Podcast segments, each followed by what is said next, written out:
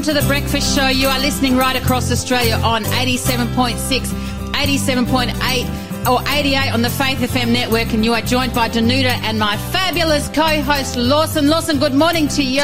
Good morning, Danuta. It's good to see you here again. Absolutely. I'm happy to be here, happy to be, here in the studio this morning, getting to do Faith FM. Absolutely. Despite what happens in my life, even though nothing bad is happening in my life.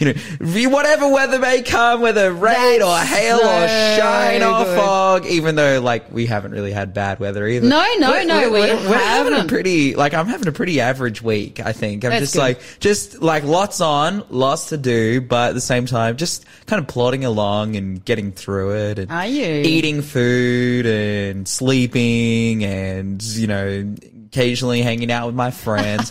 Actually, having a typical kind of a day that most of us have, getting up, doing the rounds of things and then back to bed at the end of the day. I'm constantly on edge.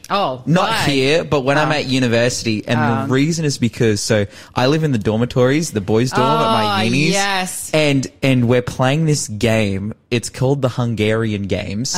And basically everyone gets a spoon and you have someone's name on your spoon. And you walk around and you try and find that person and catch them by themselves. And then if you touch them on the head with the spoon, they're out of the game. That's a really different game. It is really interesting. But is this a way of just getting to know the others in the dorms? It's just everyone. And who put this together? The leaders of the dorms, the RAs. But it just means that now every time I go to my room, I lock my door because I don't want someone to run in there. And because I'm still, a lot of people have gotten out. I'm still in the game. I've already gotten one elimination, so I've gotten someone out. But now I'm plotting. But then also living by the sword, dying by the sword as well. I'm sure you're still grateful that you can live in the dormitory. Oh no, it's awesome, and it's fun. You've got friends around. It's super fun. And you've got great cafe food. And coming up on our show today, we have our interview with John Ashton on creation science, which will be fascinating. In our new segment, we're looking at an interesting story of the return of a lion to Africa. In our Bible study, we're continuing in Ephesians 6, looking at being slaves of Christ and what that means and unpacking it and how it's so different to slavery in humanity. You're listening to The Breakfast Show podcast on Faith FM. Positively different. That was Jaden Levick with Come To Me. You're listening to The Breakfast Show with Danuta and Lawson. Lawson, it's our first quiz question today. Today's I'm going to use your word. It's the penultimate day. Look at that. Before the draw. So tomorrow we have the draw of your answers, the answers of your quiz questions. And you go in the draw tomorrow at 8:45 and we draw you out for the prize. So take it away for today's first quiz question, please. Okay, our first quiz question. What did Balaam's donkey see that made him afraid? So Balaam riding a donkey. We talked about Balaam earlier this week, but this is kind of a different question. It is a different question. Balaam, he's riding his donkey.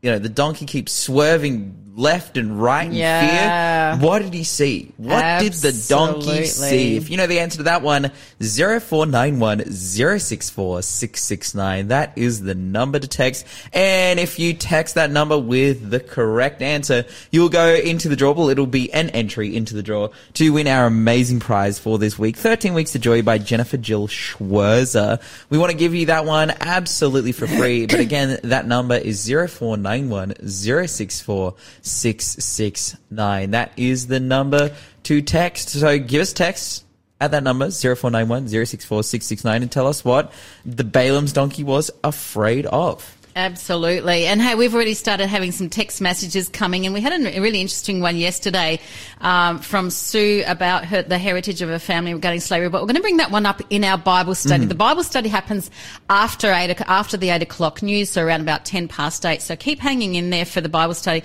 And just some really great stuff that's come there back from Sue even at the end of the show yesterday. We've also got one here from Wayne saying, good morning, Danuta and Lawson. Getting the word to the whole world reminds me of this scripture. You give someone the Bible, you have given them bread, given them the Spirit, given them a friend, Jesus. You have clothed them in Jesus' righteousness, and you have healed them and taken them from slavery of this world. Amen. Matthew 25:35-40. For I was hungry, and you gave me food. I was thirsty, and you gave me drink. I was a stranger, and you took me in. And verse 36 says, I was naked, and you clothed me. I was sick, and you visited me. I was in prison and you came to me. Such a fabulous passage, isn't it? And it just goes to show again too, just in so many ways, how we are not alone in this world. We are not alone. Jesus is with us always. But when, you know, when we actually come in as and accept Jesus into our lives as believers, it just takes on a whole new slant in our lives, and our thirst and hunger, in the sense that, you know, thirst for something more and hungry for something more. Jesus said, I'm the bread of life. He said, come to me, all you who are heavy laden, and I will give you rest. And one of the favorite passages in Matthew. And also, you know, I am the bread of life. And come to me if you are thirsty. I'm the water of life too. And so just fabulous stuff. We'll read some more throughout today because we've got them coming in thick and fast as well. And already got some answers coming in. But hey, just before I go on to this good news segment, do you remember yesterday too, we were talking about guitars, and you said, oh, there's a really good shop in Newcastle, right? Music shop. And I said, don't say it, my husband will probably go there. Well, I found out that he's already been there. Like I came home last night, and he said, yeah, I heard that. And he said, I've already been there. And he said, see that guitar there? Like, he'd slipped it in at some stage. I think he might have mentioned it to me, but I wasn't aware that the guitar that's in the rumpus room is actually the one that he bought in Newcastle, and the one from Hollywood. That is so awesome. From Hollywood is packed away at the moment. Is and so awesome. That is like, Keith, you are a legend. You are a legend of the game. No, don't pump him up, Lawson. Dude. Don't pump him up. There's enough wives in the house already. Like, I call them the wives because they always go in the car first when we're traveling as well. But what I do like, and I want to say this though, I am grateful for the fact that my husband is a musical person. Apart from other things I'm grateful for with him. But, you know, that he's a musical person. He loves the Lord, and the songs that he plays are just really, you know, God's beautiful songs. And he's even composed some himself. So. Yeah, it's amazing when we can use the gift of music to worship God and to lead that out as well. It's been a huge help for me in my ministry. I learned guitar when I was, I picked up a guitar for the first time when I was 18, 19. Wow. And now I can play, I can play pretty much all the church instruments, the guitar, the bass, and the piano, and even like a bit of... Oh, and all that once. Drums, of course, yeah, I'm one man band. But I can pick up those now and play them at a decent level. That's so cool. And I'm actually really grateful because I think I really praise the Lord. Like, I think I got good at them quite quickly because I was just playing in church every week. And yeah, now, you know, especially up until this year, for 5 years, I was working in church plants, you know, and there's always, like, when you're in a church plant, it's like a brand new church, and there's always the struggle to get people up for music and whatnot. And so for me, being able to just step into that role and just help out whenever I can, it's like one of the best, like the biggest blessings that I've been given by God, like one of the best gifts, because not that any gift is better than another gift, but it's been one of the best gifts for me because it's like, oh, I can help out in this space. Absolutely. No, it's fantastic. And I'm the same, like, you know, because I play the piano so many times and need to do that. Many times I've had to preach and play the piano. Oh, no, that's like classic. And then after lunch, you kind of crash for a little while. That's right. Preach, play the piano, run the AV as well. You do it all. Hey, some fabulous news. There's a lion that has been dubbed the world's loneliest lion. Oh, yeah. Sad, but he's no longer lonely because he's been returned to Africa. Now, here's the interesting thing is, like, why is he called the world's loneliest lion? Well, he's 15 years old, and he was actually abandoned 5 years ago in a private zoo in Armenia. So, of course, Armenia is part of the is up part of West Asia, and it borders with Turkey, Georgia, Azerbaijan. You did it well, okay. And Iran as well. Yeah. Now they've named him Reuben. He was actually part of a pride of lions in the zoo, and the lions were actually relocated 5 years ago. Catch this! And somehow he got left behind in a small concrete cell. So I'm thinking, like, how did that happen? He's not a small animal, right? Mm. He's not a small animal. And obviously maybe he was sleeping or really quiet, didn't make any noise, but somebody obviously didn't also go back and check. And so, my question that went to my mind is how on earth did he survive on his own? There must have been just insects and other stuff coming that he would just live off of. I don't know, because they don't say how he lived, but somehow he survived all these 5 years. So when they... I could imagine like catching rodents or something. Oh, I don't know. Like it's, yeah, that's intense. So really, really interesting. So anyway, that he's been found, and Animal Defenders International and Quarter Airways cargo transported him 5,200 miles back down to South Africa. So the ADI, which is the Animal Defenders International Sanctuary, Wildlife Sanctuary in Free State, South Africa, are now rehabilitating him, and they're saying that lions are the most sociable of the big cats, living in found in prides in the wild. And of course we know that, but of course when they found him it was really wobbly because he was malnutrition, understandably. And he's also had, 5 years of no exercise, really. So absolutely. You think of that. But his resilience, they're saying, has really stunned them, that he strode off the actual travel. Incredible. I know. He actually walked off the crate and followed a trail of sausages to a giant punch bag, catnip punch bag, his first toy, and immediately started playing with it. So can you imagine it? Like, so goes to like show. In a good state of mind, with enough energy to be able to, get around and whatnot. That is amazing. Isn't it amazing? And I just think, normally as human beings, we would run away from lions, hey, Yeah. But here they've actually been able to catch him, put him in the cage, transport him across. So there's lots of things that were involved in moving him, with the airport being involved with the process of loading him and unloading him, making sure that the flight, the door sizes and stuff were big enough to get him in and stuff. But lots of effort was taken, and it's actually paid off, and he's really happy because, of course, he hasn't been around other lions for many years too. And, since my childhood years, I've always looked forward to, other than seeing Jesus in heaven when we get to heaven, one of the things I'm looking forward to is also being able to lie against a lion and in his mane. And, and I just think how in the Bible it says in Isaiah 11:6 that the wolf and the lamb will graze together, and the lion will eat straw like the ox.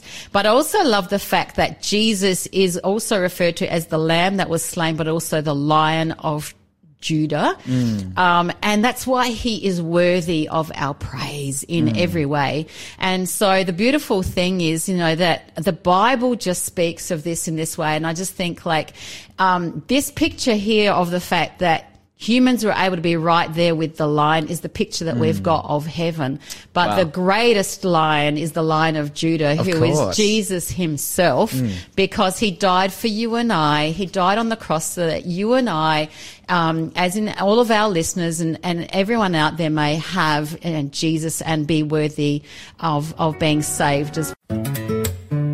You're listening to The Breakfast Show podcast on Faith FM. Positively different.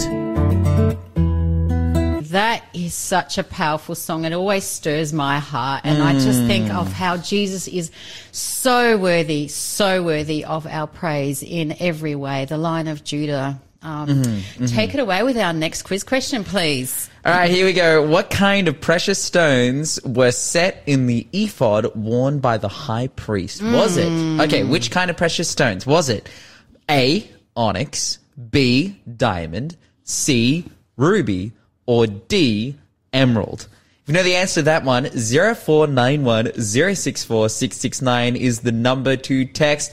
And if you know the answer, if you get it correctly, you will get another chance to go into the draw for 13 Weeks to Joy, How to Hold the Happiness That God Gives by Jennifer Jill Schwerzer. So the more questions you answer correctly, the more chances you have in the draw, more chance you have to win. But again, that question was, what kind of precious stones were set in the ephod worn by the high priest? Is it A, onyx, B, diamond, C, ruby, or D, emerald? A, onyx, B, diamond, C, ruby, or D, Emerald. 0491 064 669. That is the number to text if you know the answer.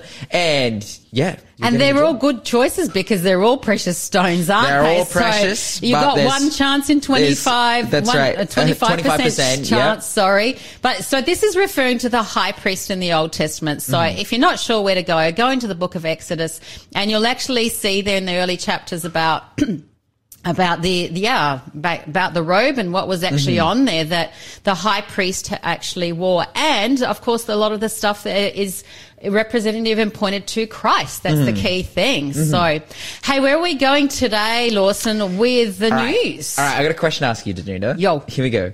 How do you feel about swearing? Oh. Like saying swear words. How do I really feel? How do you saying it or hearing it or both? Like, well, let's reflect on the personal, right? Because you can't control anyone else's actions. Yeah. For yourself, and particularly think of your context as well, the work that you do, the life that you live, all these different things. Like, how do you feel about swearing? Well, I don't like it at all. I don't like it at all. And to be honest, even when I do, so I'm going to say, even though I said, you know, which one do you want? But when I actually hear it, it really affects me, like from others as well. And so for me, you know, especially being in the role I am as a minister, but overall as a Christian, you know, I need to be really careful about swearing. And so I really choose it. I mean, it's become a habit for me not to swear. Okay. But you know, does the occasional thing slip out? Well, that's for each of us to work out ourselves. But the thing is, you know, on the odd time,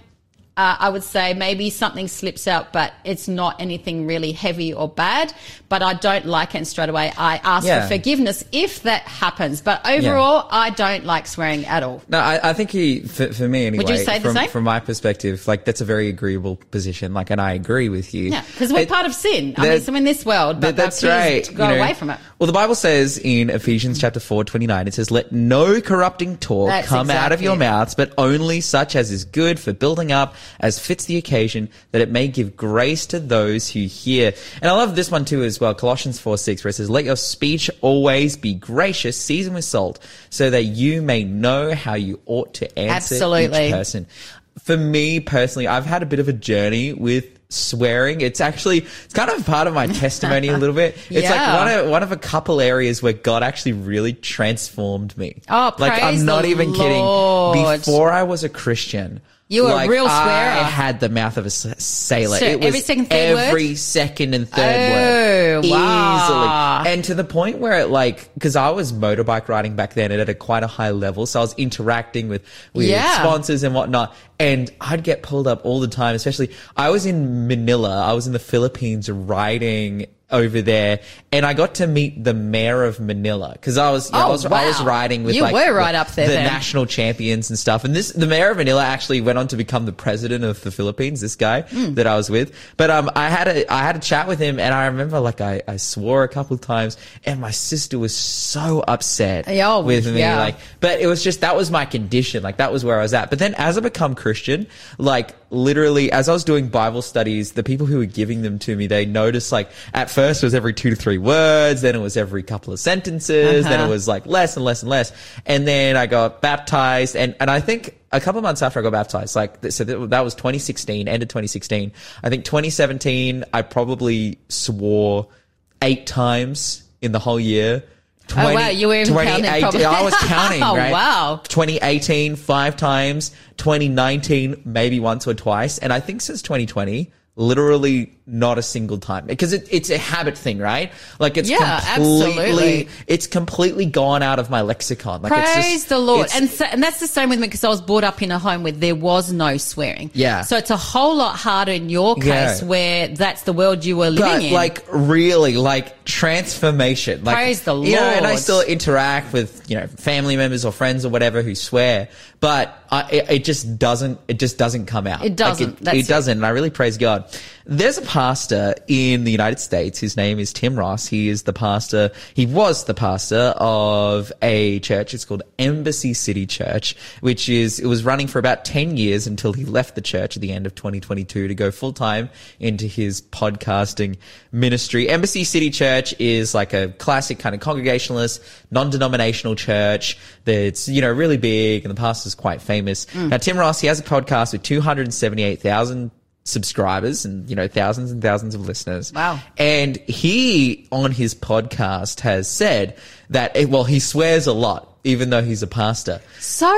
He swears a lot. Whoa. And he says that it's actually, well, this was his position. He said, it's fine to use profanity. I would never do so from the pulpit. But, you know, in my podcast, it's just, you know, general speech and my emotions get so strong. Oh, that, I struggle with what I'm hearing. That, yeah. Hear me out. My you know, emotions get so strong about what I'm talking about and about God that I then swear. Whoa. And I was like, huh? And, you know, I'm reading this and he's like, you know, using strong language on my, public platforms and whatnot, I don't think has been an issue. It's something that I'm not convicted about. Mm. But now he has made the decision from, you know, a few of his different pastor friends and whatnot encouraging him. And a lot of people sending him Ephesians 4:29. He said, okay, fine. I won't swear on my podcast, even though it's something that I don't feel convicted about.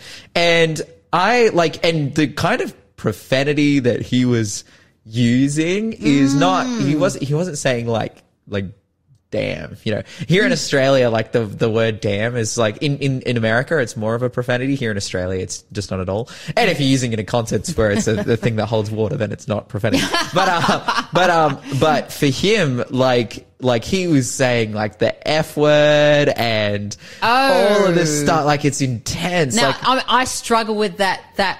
The F word, particularly if I ever hear that, you know. Absolutely. Yeah. The F word. But then also, you know, another term that is used by, you know, colloquially by African Americans that, you know, he's using all of these terms on his Christian podcast. And his initial defense of this was. So is he losing listeners because of this? Well, or what's happening there? Well, I believe he's still gaining listeners, but at the same time, he's ultimately decided to go away from it. But his justification was this. This is one of his justifications. He said, his listeners now tend to be non-believers or new Christians and can handle what comes out of my mouth. Yeah, and then he's training the new Christians that this is part of their language. Yeah. Come on. Yeah, I was kind of shocked reading this because it also shows like that this person has, if they're like, oh, well, I'm not at the pulpit so I can talk like this. It also shows that they have a habit to talk like this at home. Mm. And,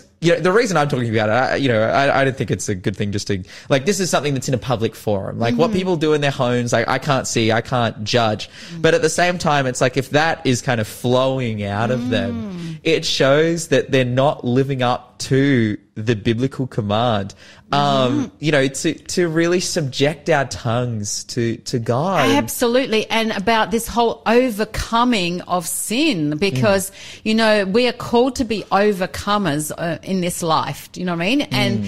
And in, you know, and Revelation speaks of those that says those who have overcome, you know, and the thing is that we've all got areas in our lives that we need to overcome. And swearing is a really big one because it's such an external thing too, and it's impacting the journey of somebody else because in general the public actually, it's really interesting when I've gone into homes even with my husband or, you know, even on my own where we visit people who are early on their journey or not even yet started on their journey of Christianity, and they start swearing, they actually say, oh, sorry, I know you're here. Nope. So they're already aware they're very conscious that as Christians, the expectation, not just the expectations, but that we are to live that life that reflects the character in Jesus in every way, and therefore we are not to swear. That's right. Maybe you're listening to this morning and, you know, one kind of interpretation that I've heard of this is, oh, well, it's just words, man. Who cares? But then Jesus says, it's not what goes into the mouth that defiles a person, but it's what comes out of the mouth. This defiles a person. And you might be thinking, oh, well, that's because, you know, something with meaning, whereas swearing doesn't have meaning behind it. And I would say, no, it absolutely does. And again, my personal journey, like one of the things that I really saw different about Christians that enabled me to want to spend time with them and to want to get to know what they're about and what they believe in is because they didn't swear. Yeah, like because there's no need to swear, and you can have civil conversations. That's right. And their language was so loving and so kind, and and let's say they needed to talk about a problem, talk about an issue. They could talk about it in calmness, in gentleness. That was something that I could not do. Like if I come to someone and said, "Hey, let me tell you about my day. Let me tell you about my issues," all of a sudden I'm just like swearing my head off and getting, and as the Bible says, like furious words. They get us riled up. Like a bad word gets us riled up, but a gentle word, this is part of the Proverbs. It diffuses. It diffuses completely. And so like there is so much positive benefit from speaking in a way that from kind words and leaving swearing out of our lexicon, our language, because it is a blessing to the man or the woman beside us. And so, hey guys, I want to get your thoughts. 0491 064 669. How do you feel about this issue? And look, we've already got one big response on that one. You can come from any side. Like we would love to hear what your opinion is on this. Pastor swearing, Christian swearing. 0491 064 669. We're going to continue on with the show right now. You're listening to the Breakfast Show podcast on Faith FM. Positively different. Listening to the Breakfast Show with Danuta and Lawson. Lawson, it's come time for our next quiz question for today. We're getting lots of answers and also responses to some of what you shared earlier, but we'll share those a little bit later after our interview segment so that John can have enough time. So take it away with our next quiz. Our next quiz question here. Name a certain disciple at Damascus who was told to find Saul of Tarsus and lay his hands upon him so that he might regain his sight. Who was it that helps Saul regain his sight? If you know the answer to that one, 0491 064 669. Again, who helped Saul regain his sight in Damascus? 0491 064 669. Our prize for this week, 13 Weeks to Joy by Jennifer Jill Schwerzer. If you answer these questions correctly, you'll get in the draw for that. Again, number 0491 064 669. You are listening to The Breakfast Show here on Faith FM. And on the phone joining us is none other than Dr. John Ashton. John, are you there with us? Yes. Good morning, Lawson. Yes, good morning. We are stoked to have you on the show to be talking about, well, usually when you jump on, we talk about all things science and, chemistry or biology or geology or all of these various things. But we're going down a bit of a different route this morning and talking a bit more about biology. Yes, well, that's right. It's interesting. I was at the recent Faith and Science Conference, and one of the issues that people wanted to discuss at the next conference was the gender issues. And, of course, there's a lot of talk these days about gender dysphoria, and this is where young people are not happy with the particular gender that they have. And also there was a program recently on Channel 7 about, and I was surprised about the enormous number of young people that are opting to want to change from one gender to the other. And apparently there's websites that, encourage this, say it's trendy and all this sort of thing. So I think it's very important perhaps to have a bit of a look at the science of this and what is happening at this time. So the change from childhood to adulthood is called adolescence. And this is where we change from being a non-fertile, non-reproductive individual into a fertile, productive person who can potentially have children. But it involves not just the sexual maturity that everything seems to be focused on and the appearance of sexual characteristics.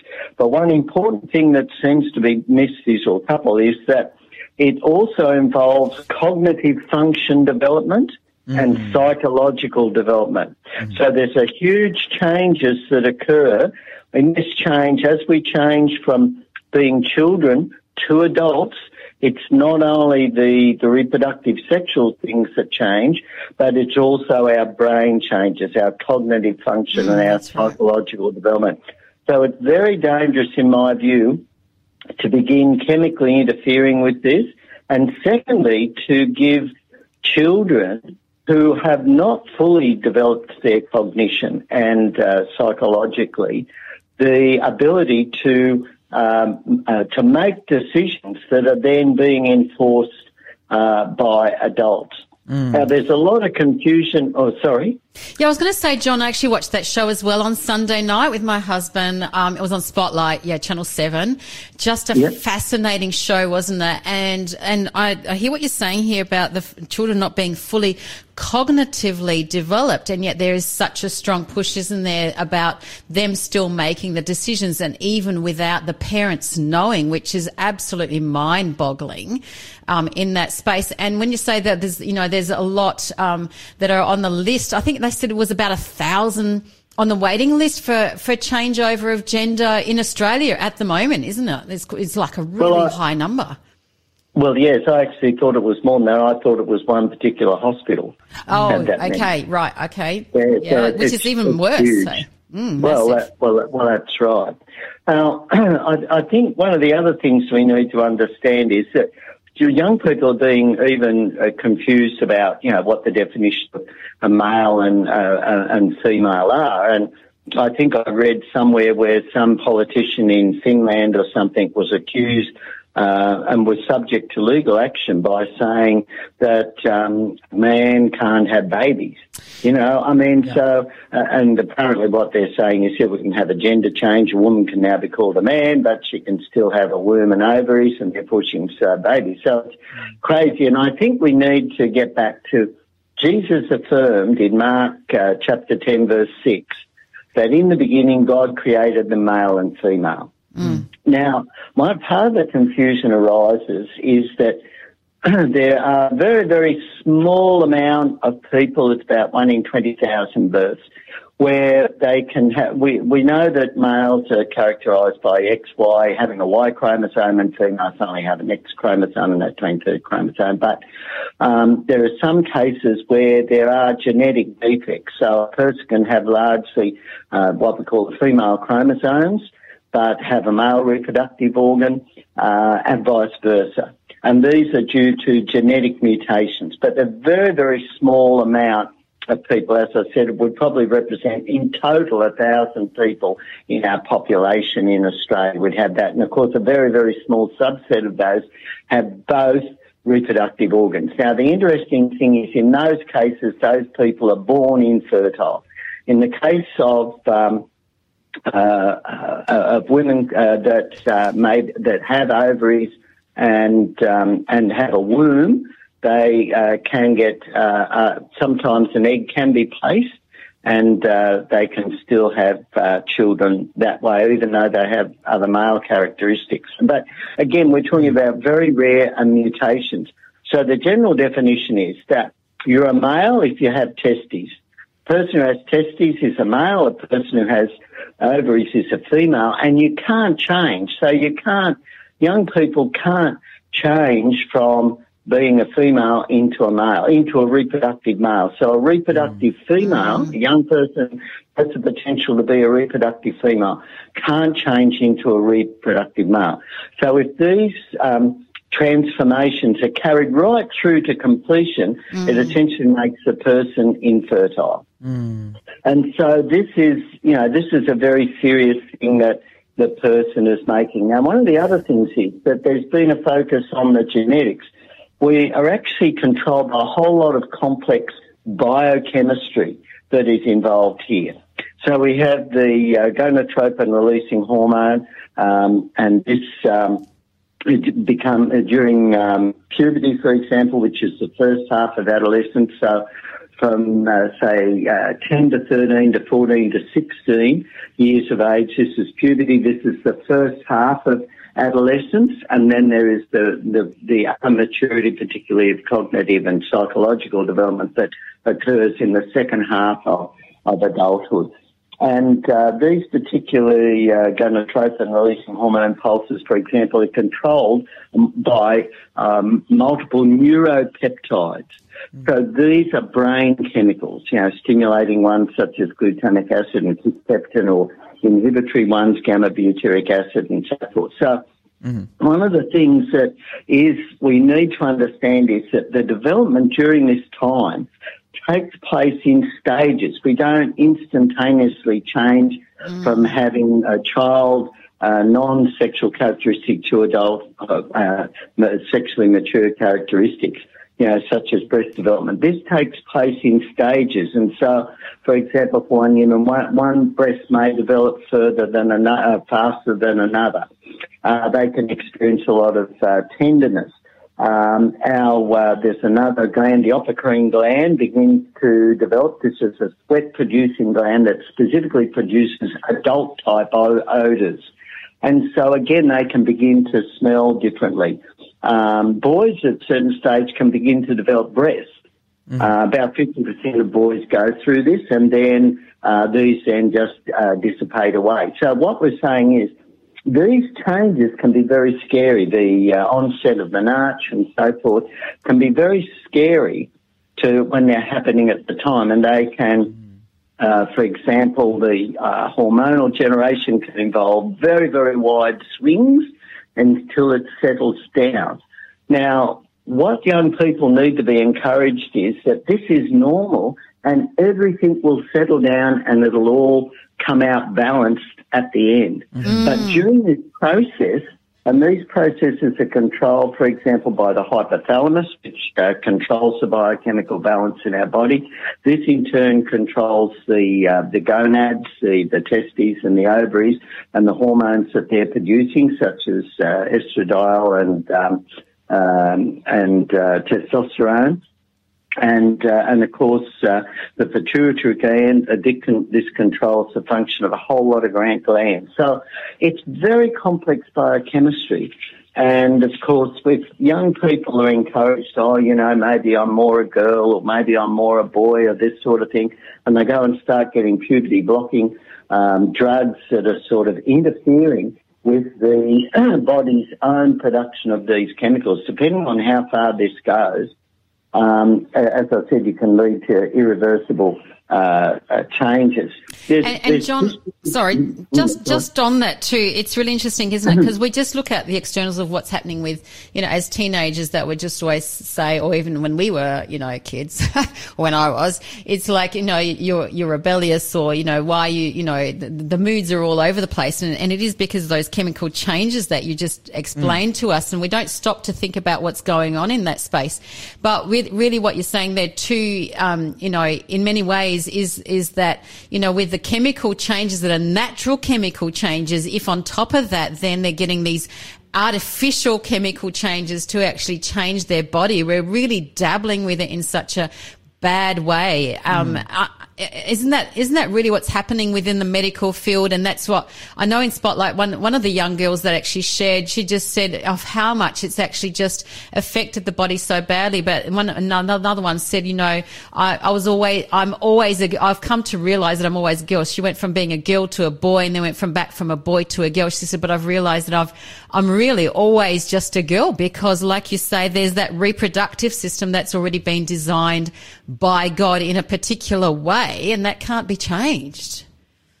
Well, that's right, yes. We can't change across there. And the other thing is, too, who we are is in our minds, our thoughts. And these are non-material. They're our moods can change and this sort of thing, but functionally who we are is non-material. And this is, that's our thoughts. You can weigh your brain, you can weigh your pituitary gland and so forth, but you can't weigh your thoughts. Mm. Our thoughts are non-material, and that's who you are. That's a special thing, and I think it's very important the young people be made to realise that they are special, that they were made in the image of God, that they are unique, that God has a special plan for them. We know how David, under inspiration, talked about how, God, you were there when I was knitted together in my mother's womb. And that I guess as that lady psychologist pointed out, child psychologist, young people need to be encouraged that they will get through these things. That's right. Part of normal girls. Now, I remember my oldest daughter, wanting to just a boy climb trees. She so much wanted to be, you know, a boy and do boy things, and we let her do that. She dressed, climbed trees, rode horses, drove a tractor, drove it into the fence one day, and so forth, and had a lot. But then later really bloomed into a beautiful young woman that enjoyed wearing, you know, beautiful dresses and bikinis and this sort of thing. And this is the thing that we need to encourage. You get through this. It's a bit of a rough time. We need to encourage them to get through this. But God has a plan for this, and I think that's where as Christians we need to understand this and encourage our young people to hang in there. And again, remember that it's not just sexual development that's taking place. There's the mental, cognitive function development, the psychological development that's taking place. And we need to let these take place naturally, in my view. And when people are an adult, later on, you know, 21 plus, what they choose to do, God gives us freedom, but at least protect our children up to that stage. Yeah, and I love what you're saying with that, John, because it is about protecting our children and actually guiding them through those stages in every way, isn't it? So thanks so much, John. We really appreciate what you've shared today and given food for thought. Thanks for being a part of the Faith FM family. Join our community on Facebook or get in touch at 1-800-FAITH-FM.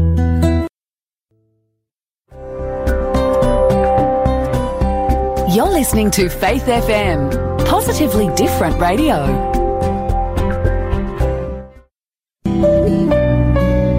You have questions you need answered? The popular question of the day segment has moved. Lyle Southwell will answer every Bible question you have on his new time spot, Thursdays at 5 p.m. Eastern Standard Time on Faith FM during the Afternoons with Shell program. So send your questions to info@faithfm.com.au or text us at 0488 808 56.